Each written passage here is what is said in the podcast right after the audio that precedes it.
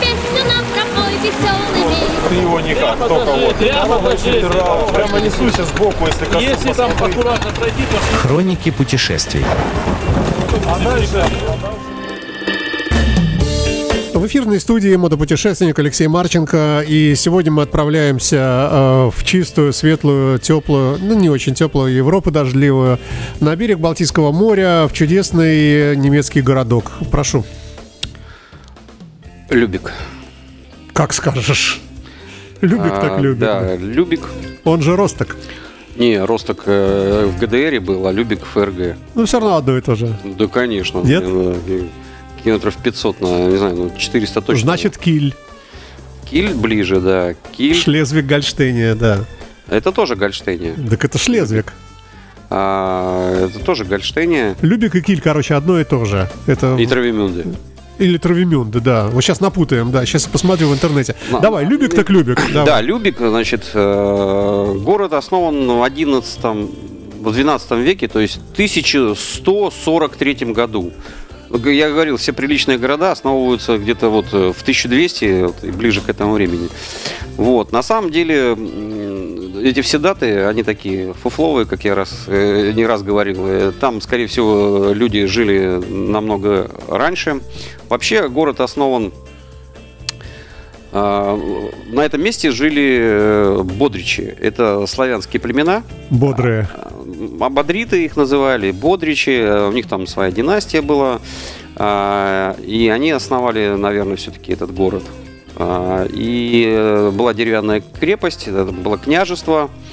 а, Не очень большое, не очень маленькое, а, славянское. Потом, естественно, пришли немцы. И, в общем, абадриты переселились э, в другое место. А городок очень забавный, он находится между двух рек, то есть на таком полуострове.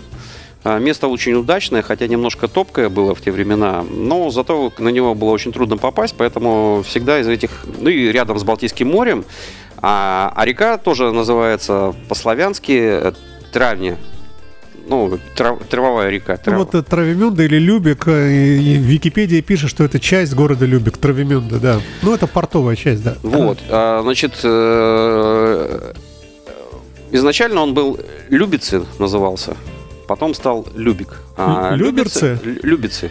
А Любицы это значит любимый город. А, очень легко доказать, что это славянский город. э, Очень просто. Мы знаем город Люблин, а, мы знаем Любляны. А, Это все любимые города. То есть Любляны, Люблин и Любик. Но он был Любичи. А, Вот. Поэтому, э, когда туда уже зашли немцы, а, и немецкие купцы, значит, э, выпросили у Римской империи, почему-то она распространялась в те времена на эти места, и город был вольным. То есть он не платил никому налогов. Как Гамбург. Да, он, э, кстати, из вольных городов были только Гамбург, Бремен, э, Дюссельдорф и, и, и Любик. Все. В Германии было вот эти вот всего четыре города. Вот. И плюс этот город еще был э, столицей Ганзейского союза. Э, Ганза. Что такое Ганза? Ганзейский союз. Ганза по-немецки это союз, а по-русски союз. То есть это тавтология. Мы сейчас говорим Ганзейский союз, это значит союз-союз. Союзный раз- союз. ну, союзный союз, только одно слово по-немецки. Я думал, что ганзейцы от слова ганс. Ганзейцы это от, от слова союз. Хорошо. А, Люфтганзе, знаешь? Конечно, Компания. да. Это э, воздушный союз называется. Люфтганзе. Ганзейский союз. Короче, неважно. Э, Поэтому это был э, в Средневековье сами, самый жирный город. То есть жирнее был только Прага и Киль. А, и Кёльн. И Кёльн. Вот. И Любик. То есть вот во всей Европе, это, ну, как бы в на- всей Германии, значит, это были самые богатые города. И вот этот лоск до сих пор виден э, на вот этих башнях, на вот этих вот всех сооружениях. Причем э, город был под каменной стеной, но в 1807, по-моему, году э, французы почему-то воевали с пруссами. И пруссы забрели в этот город и сказали, слушайте, вы нас пустите, мы ничего тут воровать не будем, э, шалить не будем, вы нас только пустите, мы зайдем и все. Ну да, вольный город, все отлично. И они зашли. Вот. Они зашли и начали готовиться к, к обороне. Подошли французы, за 6 часов отвоевали этот город, выгбили прусов, вот, э, расхреначили полгорода, и, и, местные жители сказали, что нахрен нам не нужна крепостная стена, чтобы здесь это постоянные были войны. И снести, снесли. И осталось, э, было очень много ворот крепостных таких, э, и у них остались а, двое крепостных ворот всего, и одни они э, как бы уже, а это произведение искусства. Причем это, этот город был э, соляной, то есть это столица соли была, барыги, барыжили солью, и ее, так было до хрена, что они кирпичи обжигали с помощью соли, поэтому получались кирпичи не красные, а черные. И вот когда во Вторую мировую войну Любик бесщадно бомбили, то этим приходилось э, эту технологию старую это с этой солью кирпичи э, кипятить и устанавливать обратно. Ну, причем э, получилось, но они все равно были немножко светловатые. Вот. э, Город пострадал э, и от Гитлера. Ну, во-первых, в 1933 году, 1933 году, когда пришли нацисты, они город решили, лишили э, вольного вот этого вот Статуса. статуса, вот. А, но местные епископы в 40 каком-то году что-то плохо говорили про Гитлера. Ну, какую-то гадость, похоже, сказали. Четыре человека. Там, кстати, огромнейшая кирха, самая большая в Балтийском там э, в Балтийск- ну, в Балтийских странах. А, от- отрезали им головы, отрубили.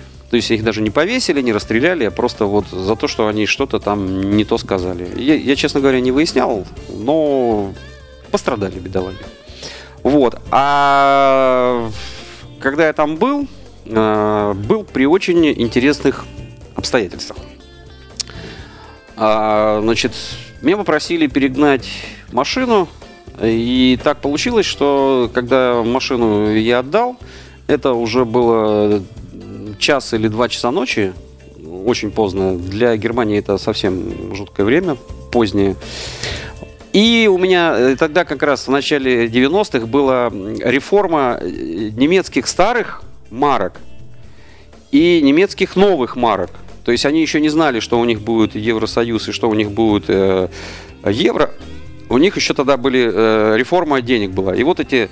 э, и у меня Ку- ку- тысячная, купюра. тысячная купюра новая. Во-первых, они новые пугались. Немцы, они такие очень пугливый народ. А, вот, и когда ты в магазине рассчитываешься, и одна у тебя новая, они говорят, слушайте, возьмите новую, дайте мне лучше старыми. Вот, а, вот они примерно вот так вот. Ну, если- пугливый с точки зрения фальшивых, да? а, Да, они просто не знают эти деньги, они только у них попали в оборот, поэтому они не понимают, как с ними работать, и чтобы не, не- не думать, они говорят, ну и получается, у тебя вроде есть деньги, но их у тебя нету. Вот, и купить на них ничего не можешь. И вот, представляешь, в 2 часа ночи в центре Любика почти э, я оказываюсь э, с тысячной новой купюрой.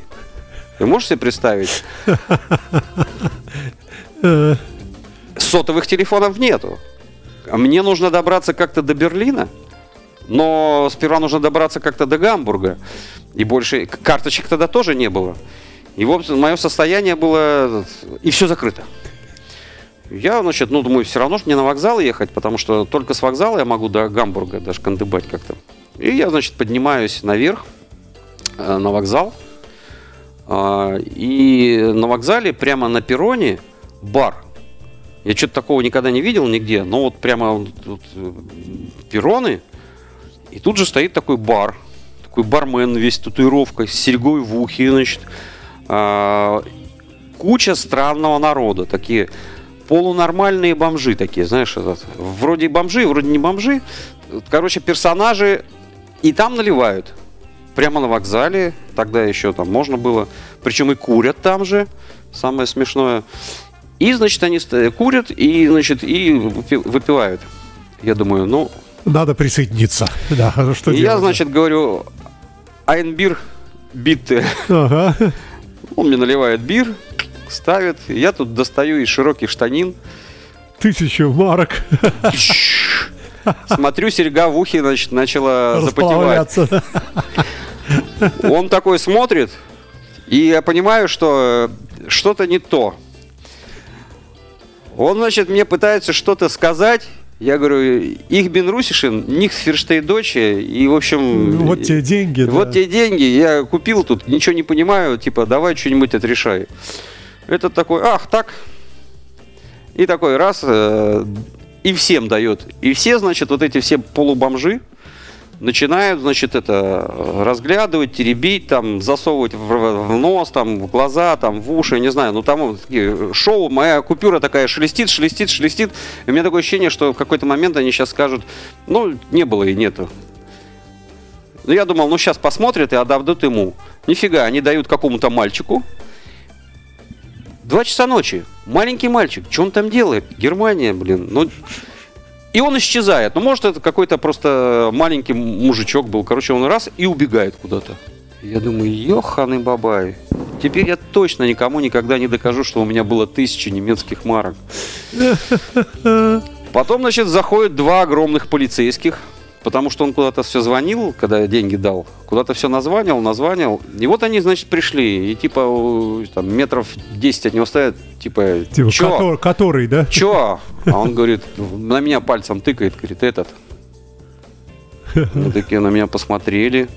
Опять что-то разговаривали, разговаривали, а подошли уже к нему поближе. К этим что-то бомжам там что-то поговорили, опять на меня так посмотрели. Я думаю, ну, когда начнется уже обыск, обыск там, паспорт, как ты сюда попал, кто там, что. Вообще не подошли. И ушли. А мальчика нету. Я говорю, слышь, дай мне тогда, ну, хоть, хоть Хоть что-то. пиво. Дай еще мне хоть пиво, блин. А он так мне дает второе пиво, значит. А поезд, э, поезд только утром. Мне все равно до утра с ними сидеть. Вот. И мальчик прибегает вот с такой пачкой э, старых Разменял. десяти марочных купюр, вот такую котлету мне приносят, вот такую, говорит, считать будешь? Я говорю, «Не- нет, не буду. Хоть что-то дали, хорошо. И тут подъезжает какой-то поезд. Непонятный какой. И в нем лампочки загораются, и никого нету. И то ли я какое-то расписание неправильно почитал, да, я такой запрыгиваю, думаю, а, а из этого города куда ехать? Только он, если и поедет, то только в Гамбург. И все, я сижу один в этом поезде, через пять минут этот поезд такой бумс и уезжает. Подходит ко мне, значит, этот контролер, Э, а так как касса не работает, по германским законам контролер, который проверяет билеты, он тебе может и... Прода- и- продать билет, да. Да, и я сразу там 10 марок, она... А дальше уже начались э, приключения в Гамбурге, которые в следующей передаче. Ой, спасибо тебе большое за интересный рассказ. Алексей Марченко в программе «Хроники путешествий». До следующего четверга. Счастливо. Всего доброго, до Пока. Этот и другие выпуски программы всегда доступны в подкастах на подстере.